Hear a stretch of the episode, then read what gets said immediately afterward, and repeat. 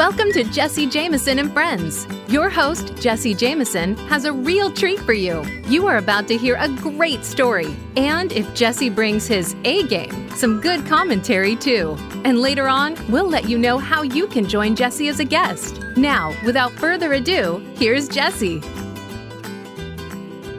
Welcome back to Jesse Jameson and Friends. Today's friend is Deborah from Philadelphia. And the title of Deborah's story is Communication Matters. Deborah, I do this show every week. I have people come on, they share a story, and I'm all about communication matters, right? Because when when you're telling a story from one person to another, uh, you you want to be able to fit yourself into their shoes, to to walk a mile in their shoes, so to speak, right? And and and feel what they were feeling. So I'm going to throw the floor to you. I want to thank you for being on Jesse Jameson and Friends. Deborah, the floor is yours. Communication matters. Well, thank you very much. And I speak from experience about communication. Um, I am a natural communicator. I remember being in school where we had a, a subject called public speaking, and everyone was absolutely terrified to speak. They didn't want to go up, they didn't know what they would say. And I couldn't wait to get up on stage and start speaking. And I would speak and speak and speak. And then I would notice that from behind the scenes, um, from behind the curtain, people were pointing at their watch and trying to get my attention because I had exceeded my time speaking before an audience. And they were asking me that I had to really wrap up and leave. Now, And where I- did th- where did this start? Because for me, it happened in first grade. They had a talent show, and I just said to myself, "I'm not going to be the lonely, uh, shy kid. I'm going to be the kid that everybody loves." And I went and we did our kindergarten talent show, and and I've been kind of a fun person ever since. But it's interesting what you say because a lot of my friends that are guys, I feel like they're reserved and they don't talk enough. And a lot of my friends that are girls, God, they talk too much, Deborah. What are your thoughts on that? I do think that there is a difference. I, I am absolutely. I, I I never thought that I would say that, but I think that there is a difference in communication between women and men, and I think it's simply the way you were raised. Just like anything else, whether you're a boy being raised in a house filled with women or a woman in a house filled with with boys, uh, there's just I think that there are natural abilities, and I think speaking is really an ability that I have found over the years come much more naturally to women. Maybe it's because they were used to being put together more often than men. Maybe it was because they always had something to bitch about. Um, but I think that women have an easier time with communication than men do. Now, I'm saying that generally because I know some men who are wonderful, wonderful speakers and wonderful talkers. And I know some women who are very afraid and very hesitant to get up and speak. But I think communication, when you can grasp its ability, uh, you know, I taught communications and, and I love working with students. And I always tell students talk to as many people as you can. You never know when the person in front of you in a line at a grocery store might be someone whose uncle is in television or someone whose husband has a connection in a firm you're trying to get a job in. And talking is the door that opens, that brings you into the same room with that person. I have a wonderful story, which is a true story. When I was in school, there was a friend of mine who was at a bus stop. And this was in the days when you would carry your, your art, my background is in design and, and marketing, in a briefcase, in a portfolio case. And this man said to her, who was also at the bus station, um, Oh, are you an artist? And she said, Yes, I am. And he said, Oh, well, I happen to work for such and such a show, which was the Mike Douglas show here in Philadelphia. And he said, Why don't you come down and apply for a job? You can use my name. So she did. And she got the job. And she became a very high placed executive with the, with the show. And when they were moving to California, they asked if she would go with them. And she moved out to California, had a wonderful position. And I like to tell anyone I can who's in communications that it started at a bus stop. And you never know where a conversation will take you. You start talking to people, you start talking to different people at different ages, at different times. and you'll be very surprised. I was actually coming home once from Florida. I was very young, and I sat next to a woman who was from Philadelphia, and we just started talking. And she said, I had a layover in Philadelphia at the time. And she said, Well, why don't you come to my house and you could have dinner with us? So I did. I took advantage of having a nice meal while I had a layover. Um, and she and her husband lived in Philadelphia and she was involved in theater. And she got me very interested in theater and opened doors for me that were to people who were very interesting and helpful. You never know where a conversation will take you, but I do know that communication is one of the most important tools you can use in really creating a very interesting and exciting dynamic that happens. Conversation is wonderful. Communication I, is wonderful. I agree with you. I think there's a big story here. It's kind of the story of everything because if you think about it, every single friend I've ever met from kindergarten on up, right? It almost all started with a fun little conversation. What's your name? My name's Jesse. What do your parents do? Well, my parents, you know, my parents, a stay at home mom. You know, where's your dad? He's a worthless guy somewhere in Oklahoma. And before you know it, you either like this person or you don't. And it kind of happens this way all throughout life. Same yes. with your same with your coworkers. Your coworker is no different than that, you know, little Joey kid that you wanted to be friends with in kindergarten. Uh, the only difference is, is now obviously it's somebody that you're going to be friends with as an adult. So maybe instead of spending the night and playing GI Joes, maybe you go bowling with them or out to a you know movie or something. But mm-hmm. it all it all starts with a conversation. Same it thing. all starts with communication. Absolutely, everything, everything. Yep. Same thing with same thing with jobs in a weird way when you meet your boss for the first time and you interview with them you're kind of letting them know the story of you from a, a professional point of view. You know what i mean? I do. so, yeah. So when when did you first have uh you know do you remember when you were a little girl and you said you know I, I there's something to this communication? It's kind of a, a little bit of a skill or a little bit of a, a, talent to be able to communicate? You know i my father was he was uh, a newspaper reporter so he did a lot of talking and i think that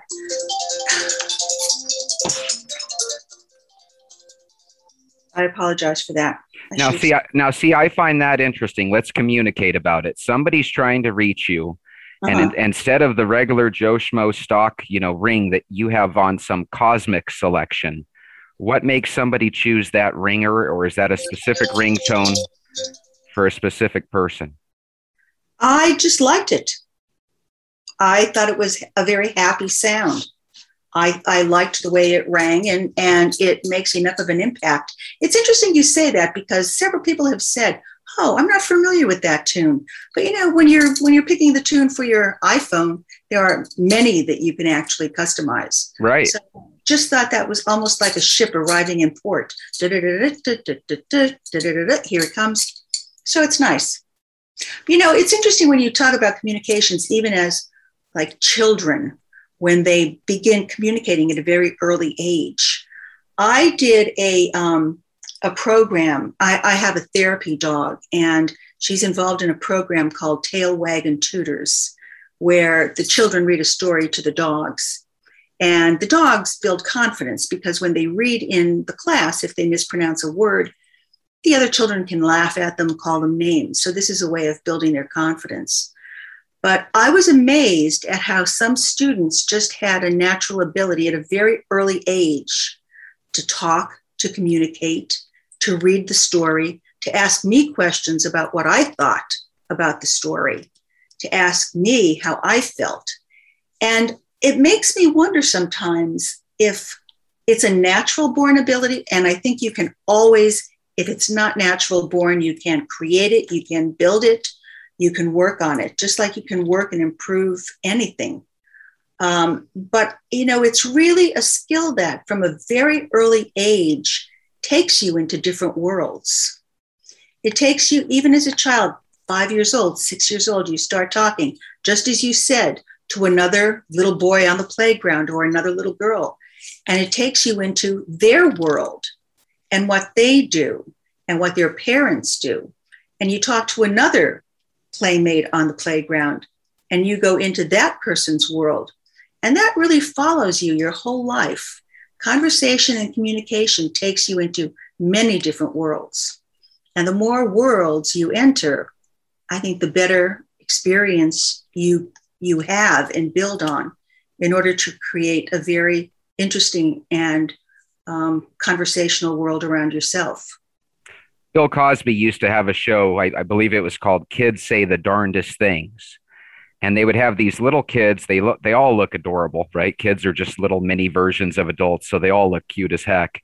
Uh-huh. And, but but the, the the cutest ones are really the ones that sound like adults when they talk. Yes. There, there's also a safety involved in communication. One of my earliest memories as a child was that of how the bully communicates. You know, the bully takes you off one on one, you know, by yourself, and they tend to try to bully kids in the way that, you know, bullies do. I always learned early that I can kind of sense who the bully is and just kind of stay away from them. Now, I'm not I'm not advocating that we never stand up to the bully. I'm just right. saying that if you talk to somebody and when you communicate and and you kind of feel like oh this person's a little off there mm-hmm. are so, there are some people that'll put on their you know their university hat right? And they'll say i want to talk to this person. They have issues or whatever. I say don't mess with that. They're giving you an issue that they're a little off. You want to avoid those people in the world. So i think there's a safety that can be developed through communications. Do you think do you think that that way or how do you see the bully or that situation? Well, you know, it's very interesting because I've seen it handled several ways. And I think that a lot of times the bully is very intimidated if someone converses with them in a way that they are not comfortable. You know, I think most bullying is really bullying is is the individual lacks a certain amount of maybe confidence or or he does this or she does this because they want attention. I don't know. There are a lot of different reasons, but I think that when you confront a bully with conversation, it sort of unnerves them because they're used to crying or you know another person getting very angry at them. But I think when you you say, I, I remember I saw a little boy go up to a bully or someone who was like pushing him, and he said, You're just doing this because you don't know how to talk to me. You don't know how to talk to anybody. And when you don't know how to talk to anybody, what you do is you just push them away. And I thought that was brilliant.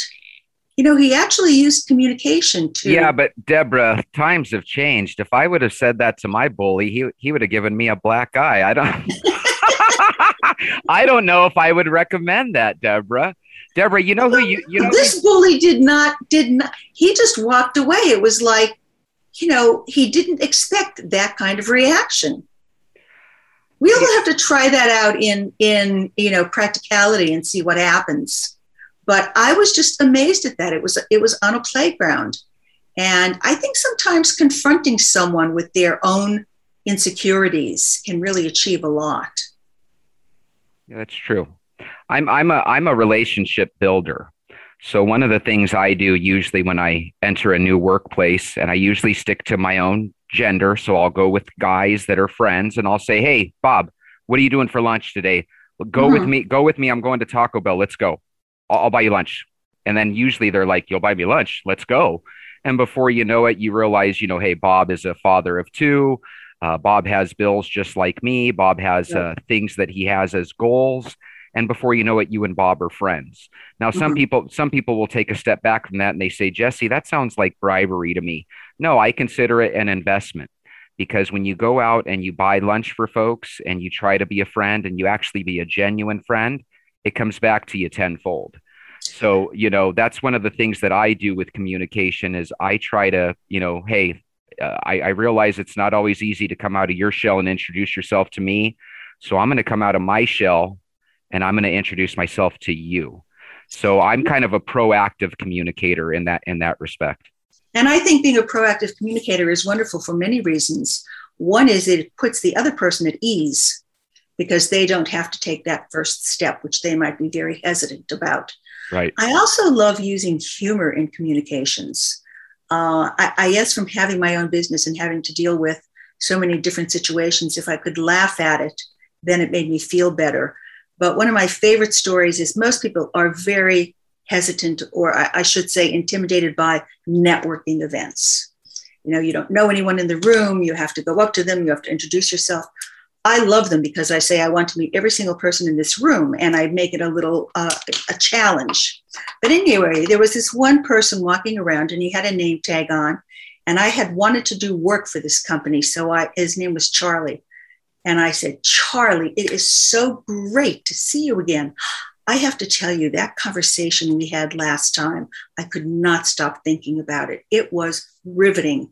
I told so many people and and they were just in awe. Now we never had a conversation. I never met this man before.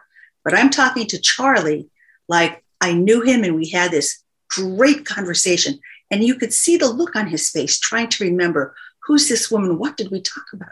I don't even remember it. She doesn't even look familiar. Oh my God, what am I missing here? And finally, when he was totally perplexed and he said, I am so sorry, but I can't remember the conversation. And I said, Oh, I'm just pulling your leg. he burst into laughter. And we both started laughing. And he said, You really had me going for a while. I just kept thinking, Who are you? And what were we talking about? And, that's a way of using humor to just, I think when two people can laugh, it's opened a door because you're both at that same emotional level at that time. And it's really very interesting. I, I, think that humor is a really wonderful way to get into various situations that you want to. Because once you have the other person laughing, then you're both laughing. And when you're both laughing, you're both exactly at the same level. You know, I agree with you there, uh, part way. So the part that I agree with you is I think laughter is a great icebreaker, right? And it really does put people at ease, especially if you do kind of start the conversation rather than, you know, ho- you know, trying to get them to start a conversation, right? But if I was going to tell my son or daughter, "Hey, you're at the bus stop," and some person comes up to you and starts talking about the party that you guys went to, this, that, and the other, run, just run. Absolutely. Hey, we're, we're going to take a quick break. When we get back, we're going to we're going to get back into communication matters with Deborah from Philadelphia. We'll be back in a minute. Become our friend on Facebook. Post your thoughts about our shows and network on our timeline. Visit facebook.com forward slash voice America. There are lots of unanswered questions about life's problems, and this is especially true about spiritual life. Why can't we see God? Why is there evil in this world? Why does God let bad things happen to us and to others? Can we get divine help? Join Carl Mollison and co host Brian Kelly for Get Wisdom. They have new answers from the Almighty you need to hear. And listening could definitely change your life. Tune in every Friday at 1 p.m. Eastern Time, 10 a.m. Pacific Time on the Voice America Empowerment Channel. When it comes to financial planning, most of us would probably rather have a root canal. Math, budgets, keeping ourselves and our loved ones secure after retirement, planning for retirement, risk, reward, and the like. How do you find the answers you need? Tune into Fiscal Fitness with John Grace and co host Daniel Medina. They'll help you feel more secure in your investments and your future. Listen every Wednesday at 12 noon Pacific Time, 3 p.m. Eastern Time on the Voice America Business Channel. Would you like to host your own radio show? Jesse Jameson is an executive producer with the Voice America Talk Radio Network, the leader in live and on demand internet talk radio. Jesse serves as executive producer to over a dozen shows on our network. If you'd like to connect with Jesse to be a guest on a show, do some advertising, or even want to talk about hosting your very own show, give him a call at 480 553 5719 or email him at jesse.jameson at voiceamerica.com. Again, that's 480 553 5719 or email jesse.jameson at voiceamerica.com. Have you friended us on Facebook yet? Why not? Just go to facebook.com forward slash voice America or search for the keywords voice America. Once you are part of our Facebook network, you'll receive daily messages about what's happening with our shows, this week's featured guests, and new happenings at the Voice America Talk Radio Network. And you can add your voice to the always active discussions on our timeline. Just go to facebook.com forward slash voice America or search for Voice America.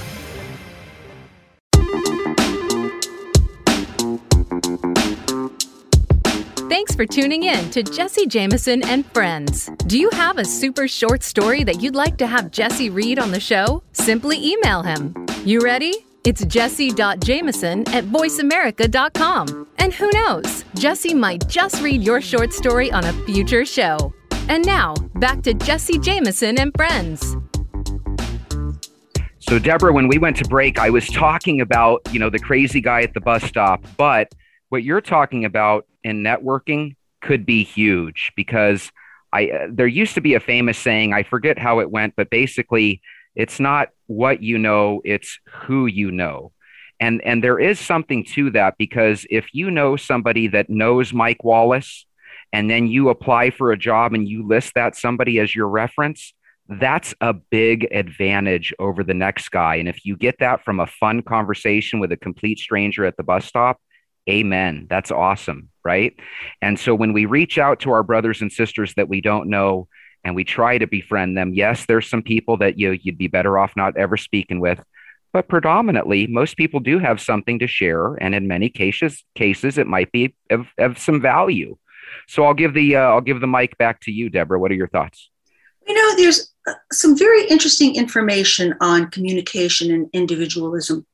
And I read a study once where it is really a core, at the core of everyone is this ability to communicate because it is how we survived from prehistoric times. We were able to tell our our worries, our directions, our our fears. And if we were not able to do that, i.e., through conversation, we never would have evolved. We simply would have died out.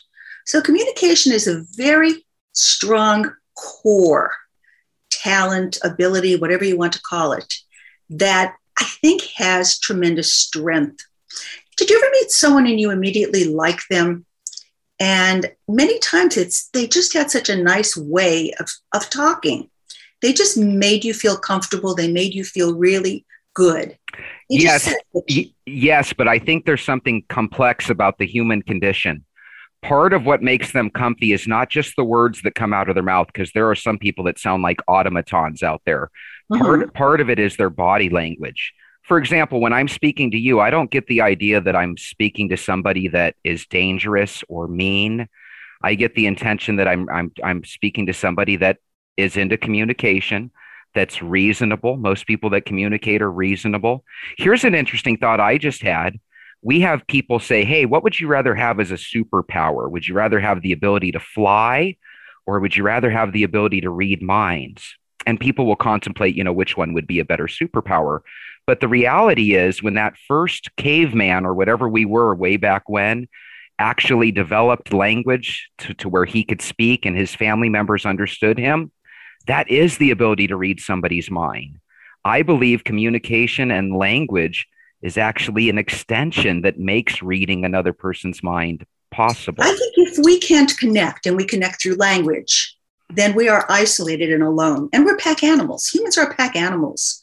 I mean, they like being in a group, they like being with others. That is a very strong drive.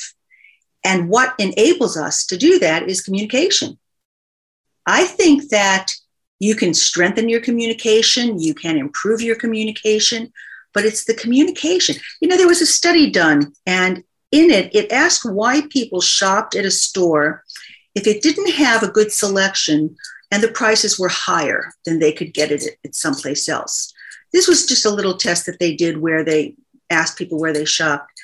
In nine out of 10 responses, the people said that they shopped there because they felt good going in there that the people who owned the store would ask them about their family. They would be involved with, you know, oh, I heard your husband got a new job. How's that going? Oh, what about your son? Did he get accepted at any of the schools he's applied to yet?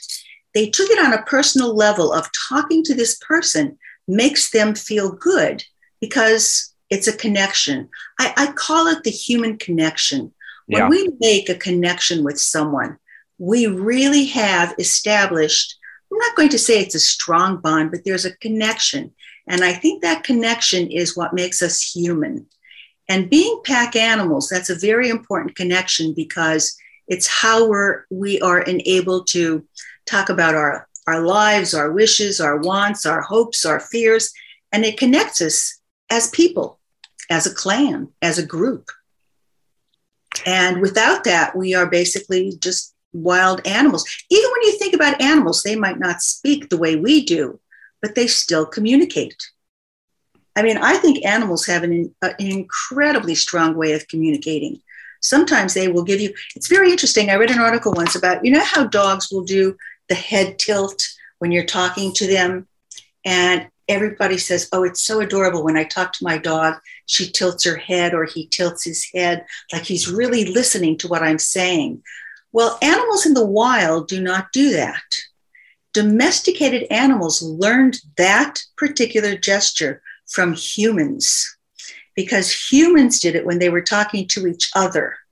And it was a form of affection or I'm really listening to you. And animals started to imitate that because it got them a treat or it got them a pet or it got them a little like, oh, you're so cute, you're so adorable. And I think that's fascinating that that dogs picked that up, our habit of tilting our head from us and identified it with actually getting more from the experience. That is fascinating. No, that is absolutely fascinating. I take it to another level and I say, wow, this guy taught his dog how to go to the bathroom on the toilet.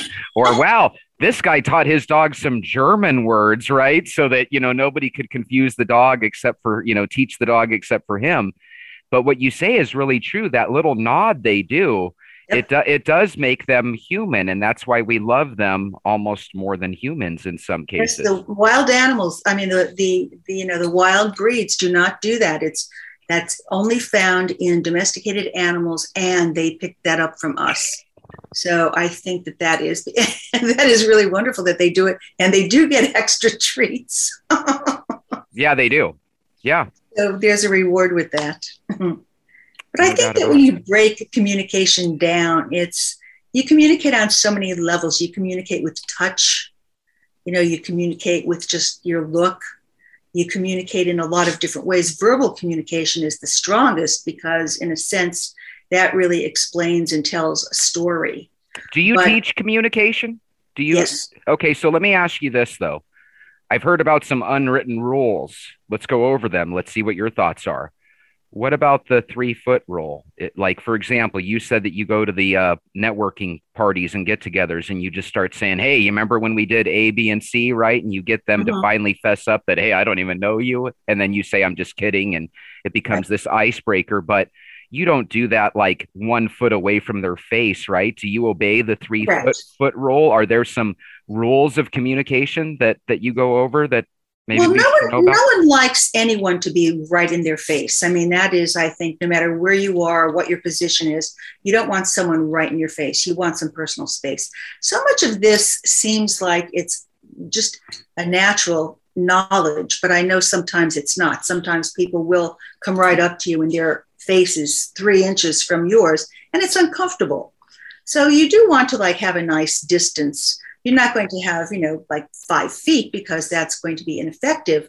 But think of the other person and what you're comfortable with. So many times, I think if you ask yourself, how comfortable am I with someone being this amount of distance from me? It's a pretty good gauge.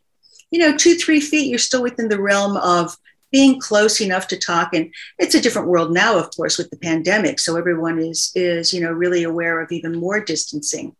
But I mean, you know, in networking, you're you were in a room with a lot of people and you were pretty close when you were talking and walking and um, that's changed a little bit now but i think that the the behavior and the purpose is is still really to meet and chat because i think it's through communication that we break down barriers and we make people feel comfortable and when you can do that you know many of the clients i have and had we maintain friendships long after the business relationship may have ended for whatever reason. It may have, you know, been moving to a different city for them or merging with a different company. But one of the things that I really always felt very proud about was that we had connected. And I think when you connect with another person, that's a very, very special thing. It's a beautiful thing. It really is. Let me ask you a question because uh, there's something in the news that you and I have heard a lot about recently. Governor Andrew Cuomo. He blames a lot of his problems on his cultural biases, which with Italians and some uh, some different cultures around the world, they like to kiss cheeks. They like to hug in a very uh, familial way. And for some other cultures, right, it might be a little uncomfortable to be that close to people. Now, now Governor Cuomo took it to an excessive level, obviously, because he ended up getting kicked out of office, right? We we won't even go there because this is not about him. But have we evolved to the point where maybe 30 years ago it was okay to kiss somebody's cheek in a greeting, even if they were a stranger, whereas now that's kind of taboo and we're we're starting to evolve away from from that? You know, I don't know if there was ever a point where culturally you could say it's okay to do. I always like to think that some people are just not comfortable with the behavior and others are. And, I, you know, even now I'll say, you know, do you mind a kiss on the cheek or do you mind if I shake hands? I'll ask them because, especially because of the pandemic and because of what we're in. But, you know, it was a different world 50 years ago, 40 years ago, 30 years ago. Right. It was much more um, with the touching and the feeling. And, and, and I think that there were a lot of barriers that were not up then. And, and I know even as a woman, I mean, I never really had to face that because I had my own business. But I know many other women who worked for companies would say, oh, you know, every morning when I meet with the boss, it's like, eh, it's just, oh, sit down and it's touchy feely and I'm so uncomfortable. And that was almost an accepted thing. It wasn't it, a right De- thing. Debra, I'm time out. I agree with you because when I was younger, I'm only in my mid 40s, but I can remember as early as 15, 20 years ago, the boss felt like he had a right to give everybody a groping hug. And oh, right. oh, but, and oh, by the way, it was only given to the females. For the guys, it was a pat on the back or a high five. It was very professional yet fun. With the girls, it was like it was almost like the boss felt like he had a right to give them a full bear hug every yes, and as the boss, in many cases, he really felt that that was his right. Yes, you know, I mean, I, I would hear that from women all the time. Every time I'm in a meeting, the boss would come over and give a hug to the woman and ignore the men. You know, I think it takes a little bit of time for um, attitudes and opinions to change. I think that now it's it's accelerating a little bit more rapidly because of um, so many of the legalities that are involved now. But I, I think that there were always there were always people who got, and I'm not going to say high, but got pleasure from feeling the other person in an inappropriate way. And they were just sleazy people. Right. They were in positions of power.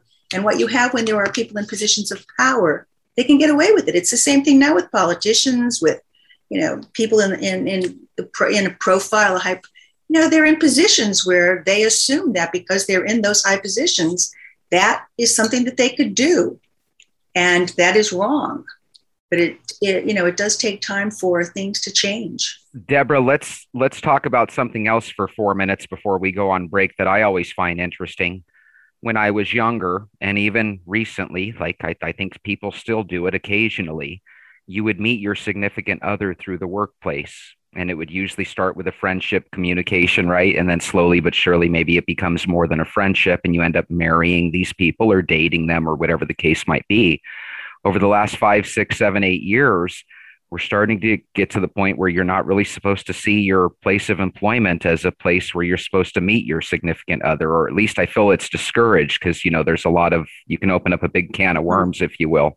What are your what are your thoughts on maybe uh, uh communicating in the form of relationship communicating at the workplace? Because i'm sure you've seen that change too haven't you? I have. I've seen it change a lot. I think that if you do feel an attraction to someone you've got to take it out of the workplace. I think that, you know, uh, because you work so many hours, that's really where you're probably going to have the highest chance of meeting someone. It, those are just simply the statistics. However, I don't believe that there should be affairs that are going on at work with with it's just not appropriate. And when I say affairs, you know, dating outside and even you know being involved but don't carry it over into the office. It's just inappropriate. And it is, especially in this day and age, it, it could be very risky and dangerous. Now, those are things, let's be honest, in communications, it probably didn't come up 20, 30 years ago, I'd imagine, in a communications class. Does that stuff come up in a communications class now? Because there are some communications that could get you in a lot of trouble. And yes, and that's where communications are very important because you don't want the communications you have or say to be misconstrued and misinterpreted. It's very easy for a person to say, oh, I thought when you were talking to me, you were actually expressing an interest in me because you were communicating so well or whatever. Right. People, people, can say a lot of things. I think your job as a communicator on the other side of the coin is to say, I'm sorry if you misconstrued my statements, but I'm not interested in being involved any other way than professionally. I mean, you don't have to do it in a way that's going to be, you know, condescending or or inflict any kind of of harshness to it. And I think that's the beauty of communications. When you're comfortable with communications, you can really say what a lot of people can't or find difficulty saying, or they don't say. I mean, I've spoken to people who will say, Well, he's my boss. I don't really say anything. Now, this was before. I think now that they would. So I just, you know, he's my boss. And that has changed. Now it's, I'm sorry, but I find that inappropriate. Very easy. It's, you know, it, you don't have to say it angrily, but I really am uncomfortable when you make that gesture to me. I hope we can eliminate that and we will both be happy. And I think there's much more of, a, of an awareness now because of the you know publicity and the and the coverage of that. But i think that I, you know again i look at communications and in a situation like that a lot of people are uncomfortable with saying those things a because they haven't used that a lot let's say in their career. They might have never had that issue before. So suddenly for the first time they have to use communications to say i don't want you touching me i don't like the way you're looking at me i don't like the way you approach me in the morning but you have to say it in a way that's going to keep your job, not offend the person, and do it in a way that's going to keep you in a good standing because this is how you make a living.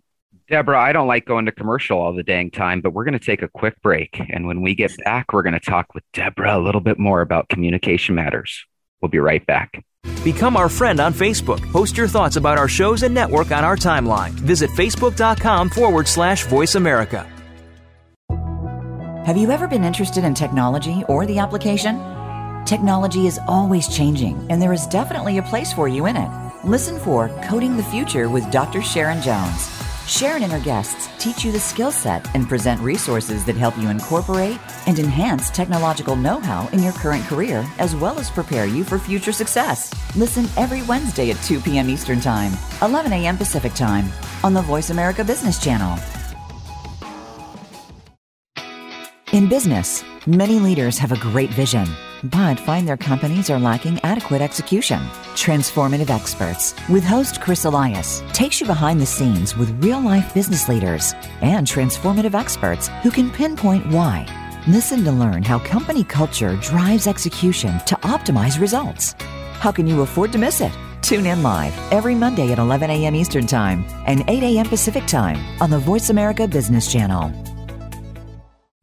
Would you like to host your own radio show? Jesse Jameson is an executive producer with the Voice America Talk Radio Network, the leader in live and on demand internet talk radio. Jesse serves as executive producer to over a dozen shows on our network. If you'd like to connect with Jesse to be a guest on a show, do some advertising, or even want to talk about hosting your very own show, give him a call at 480 553 5719 or email him at jesse.jameson at voiceamerica.com. Again, that's 480 553 5719 or email jesse.jameson at voiceamerica.com. How is your business plan working out? Could it use improvement? A lot of companies don't even examine their business plans, let alone review and revise it on a regular basis. Tune in to Let's Talk Business with Phaedra. Host Phaedra Hanks has years of experience helping businesses with their strategic planning. Now she's ready to bring you the tips to business success from startup to success. Tune in Fridays at noon Eastern Time and 9 a.m. Pacific Time on the Voice America Business Channel. Have you friended us on Facebook yet? Why not? Just go to facebook.com forward slash voice America or search for the keywords voice America. Once you are part of our Facebook network, you'll receive daily messages about what's happening with our shows, this week's featured guests, and new happenings at the Voice America Talk Radio Network. And you can add your voice to the always active discussions on our timeline. Just go to facebook.com forward slash voice America or search for Voice America.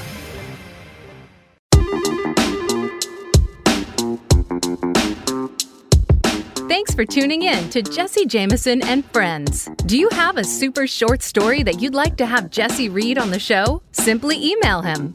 You ready? It's jesse.jameson at voiceamerica.com. And who knows, Jesse might just read your short story on a future show. And now, back to Jesse Jameson and Friends. So, Debra, here's my question to you you obviously teach communications. Do you have a website or do you have a book or is, how can people in my audience potentially reach out to you to, to learn more about what you do? Do you have a website? Well, I'm all on, I'm on social media. Um, my website is debramalinics.com. Um, and I'm on LinkedIn, I'm on social media, I'm on Messenger, et cetera, et cetera. But I think that the important thing is you can reach me. Just do a search in Google for Debra, D E B R A Malinics, M A L I N I C S, and it will bring up the sites that you can, you know, find me, reach me, talk to me, whatever. Um, I'm working on an, another website, and I think that this is the this is the time of social media, of websites and Messenger and LinkedIn. So, I have a coworker named Steve Palmatier and he told me that hey you got to have debra on your show. She's an expert communicator. You're going to be doing a show on the voice america network. Do, what's the title of your show going to be and, and when's it going to start and where, how do people tune in? I am very excited about this. It's called communication matters which says it all. And i will be starting it on september 15th which is a wednesday. So it will be a one hour show in the morning at 9 a.m on voice america and um, it will be a weekly a weekly show on communications. I'll have some guests. I'll have some people who are involved in communications, and it's a way of just talking and finding out what's going on and and how you can be better at communicating. And you know, one of the things that I've always found so fascinating, and and I forget the term that they have now for it, but you know, sometimes when they bring in the police to talk down to someone to you know really work with them from a communication standpoint to diffuse a, a situation and i think they're actually diffusing a situation through communications Yep. I mean, that's what this person was brought in for. So, if that could be done on that level, think of the things you can do with communication. Not only, not only can you diffuse a difficult situation, but you could so impact a positive. You know, I, I with my business, I would always tell my employees there are two words that I want you to learn and I want you to use. And I want you to regularly tell people these words. And the two words are thank you. They don't cost anything, you don't have to buy them. Two simple words, and they make such an impact on the person you are telling them to. So when you get a job and it's well done, call the person and say, Thank you. The job is great. When you get a delivery earlier than was said, call that person and say, I just want to thank you for making that delivery even earlier. And I remember there was a printer who told me that in his whole career, only four agencies ever told him thank you. And I thought, how sad. He said, we would work night and day to make sure that the agencies got those jobs because we knew we were appreciated. Two words that cost nothing, but it makes the person feel appreciated. Yeah, I'm and a fir- I'm a firm believer that if people used please and thank you more often, the world would be just a better place. I couldn't know? agree more. I couldn't agree more because it makes you feel good. It makes you feel like you're appreciated and that releases you know a, a, variety of things in, in your body and your mind. And and people like to feel that they are appreciated. It's a very basic human response. I mean it makes us do things. I, I used to tell my employees if you say thank you and my printers would tell me this that they would work all night if i needed a job because they knew that i appreciated it and that i would always thank them for their time I mean, it's so simple that you really think, why doesn't, why don't more people use that? I don't know. So, so when somebody's going, eh, when someone becomes maybe a communications major or is taking one of your courses or what have you, is there ever a part on less is more, brevity? Oh, eh, yes, a lot is dependent on the situation. I mean, you have to be able to gauge, you have to be able to feel, you have to be able to assess. I mean, that's a part not only of communications, that's really just a part of being human and being aware. I mean, if somebody is in a rush and they say, you know, I've got to be somewhere at six o'clock, so I only have 10 minutes, you're not going to say, well, let's sit down and, you know, we can get some coffee and. Right. You know, you're going to have to bust out the elevator pitch, right? You're going to have to let them know what you can in seven minutes with what you thought you were going to need half an hour with them. Uh, you know. You know, yes, and you said something very important, and that was your elevator pitch. And and I'm very, very, I feel strongly about this. Everyone should have an elevator pitch um, because you should be able to tell a person what you do in a few sentences. And the more you say it, the more impacted it becomes in your mind, the stronger it becomes, and the more comfortable you feel saying it. I'm a very strong believer in the power of thought. And I think that when you think something, you begin to believe it more and more.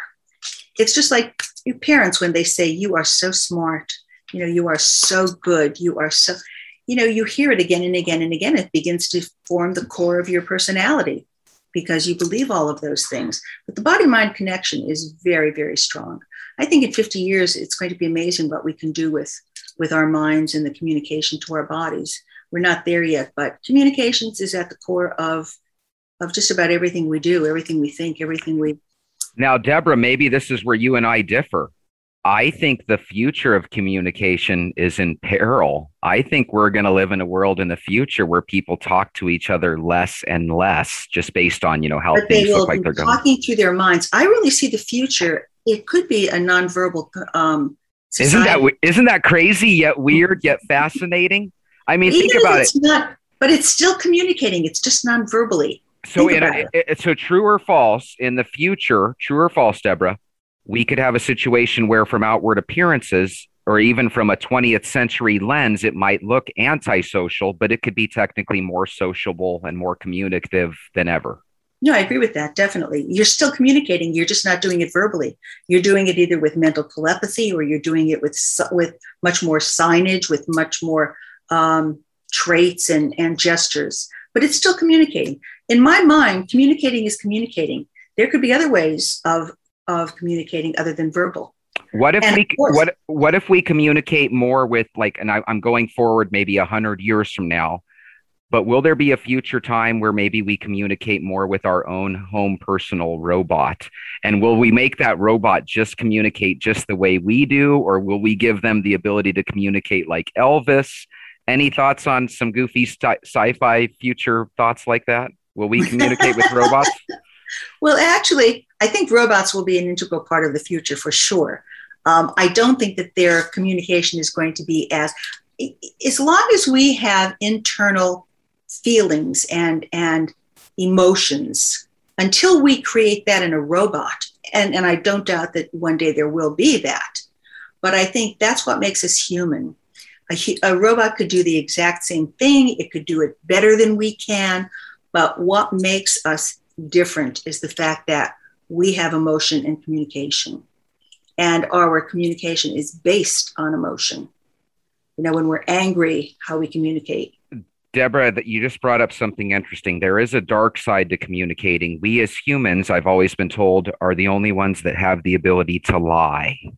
Is this true? And is that a dark side of us, or is that actually a defense mechanism? What what is lying to a person in the communications field? I think lying is a form of protection.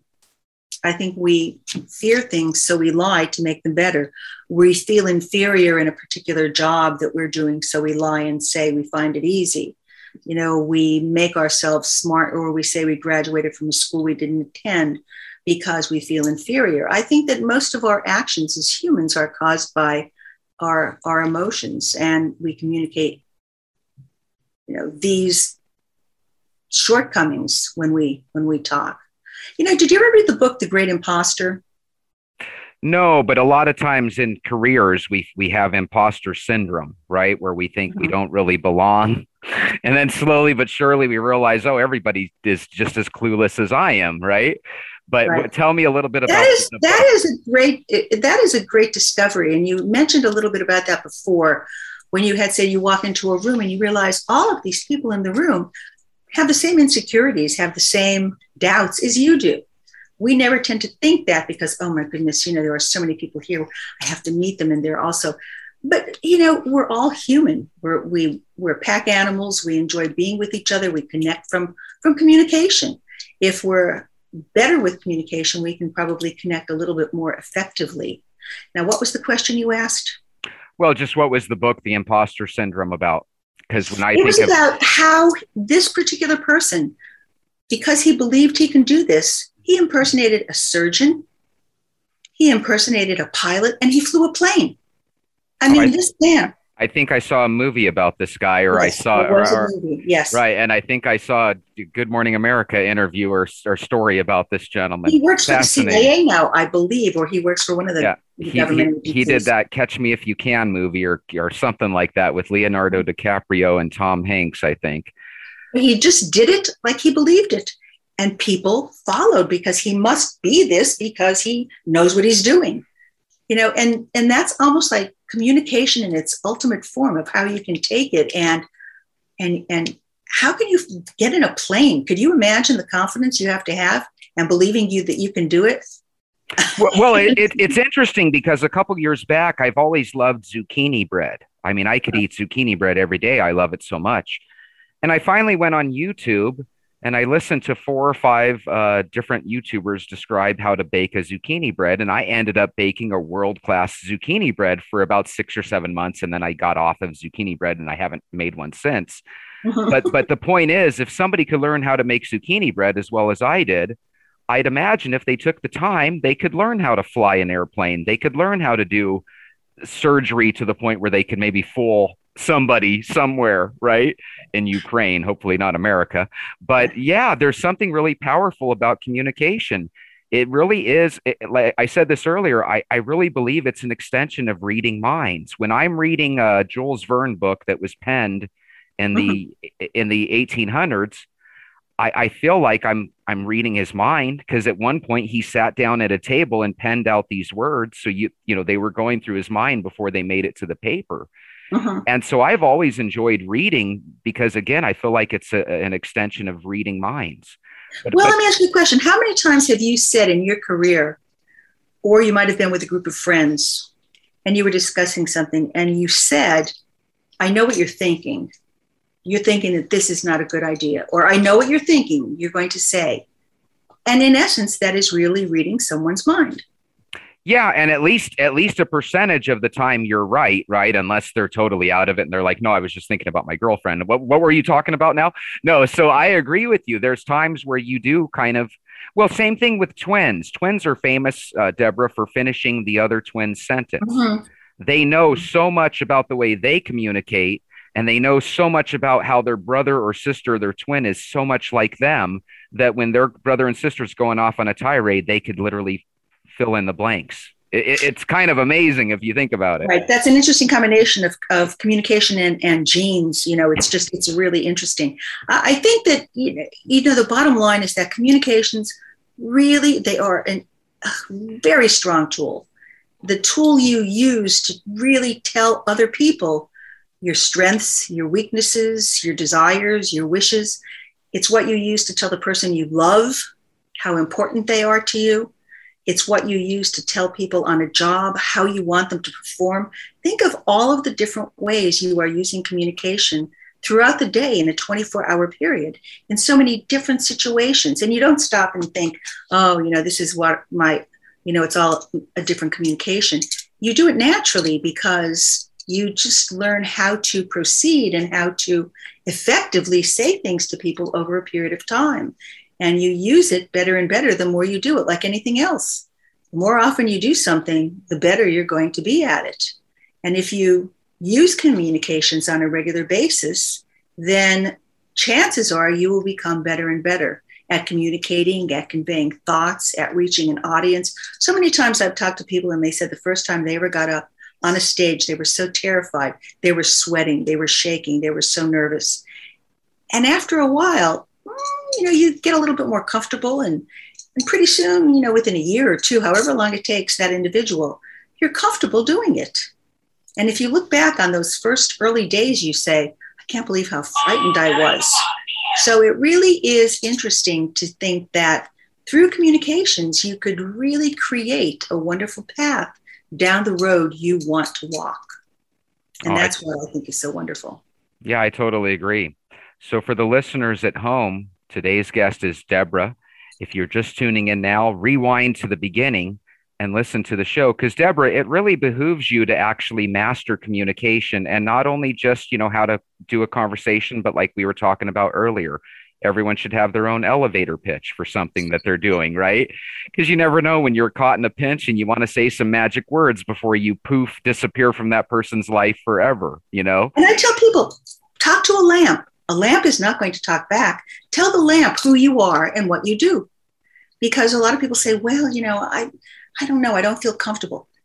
Then say it again and again and again, because the more often you say it, the more comfortable you will be with it. And the more comfortable you are with it, I think the stronger impact you make to the person you're telling. Well, and I'm a, I'm a firm believer that instead of the lamp, I always recommend, hey, speak to the mirror because then you can well because yes, you, you, can, yes. you, you, can also yes. gauge your your body language when you talk mm-hmm. you want to come across as not aggressive and angry right.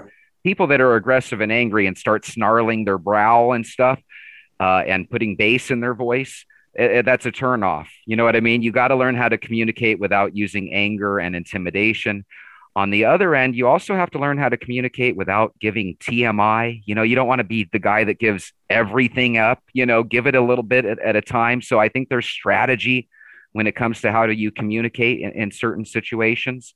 But Debra, I want to thank you for being on Jesse Jameson and Friends. I hope you enjoyed your time here. I did. I love my time. I I am amazed at how quickly it has passed. Um, I, I I just feel like we've only been talking 10 minutes. Are you sure we've really been on for an hour? well, it's three 17 minute segments, but we got some commercial breaks in there. But Debra, I hope you'll come on again in the future. And to everyone at home, thank you for listening again to Jesse Jameson and friends. Tune in again next week when we have another friend come on to share another story. Debra, Wonderful. thanks again.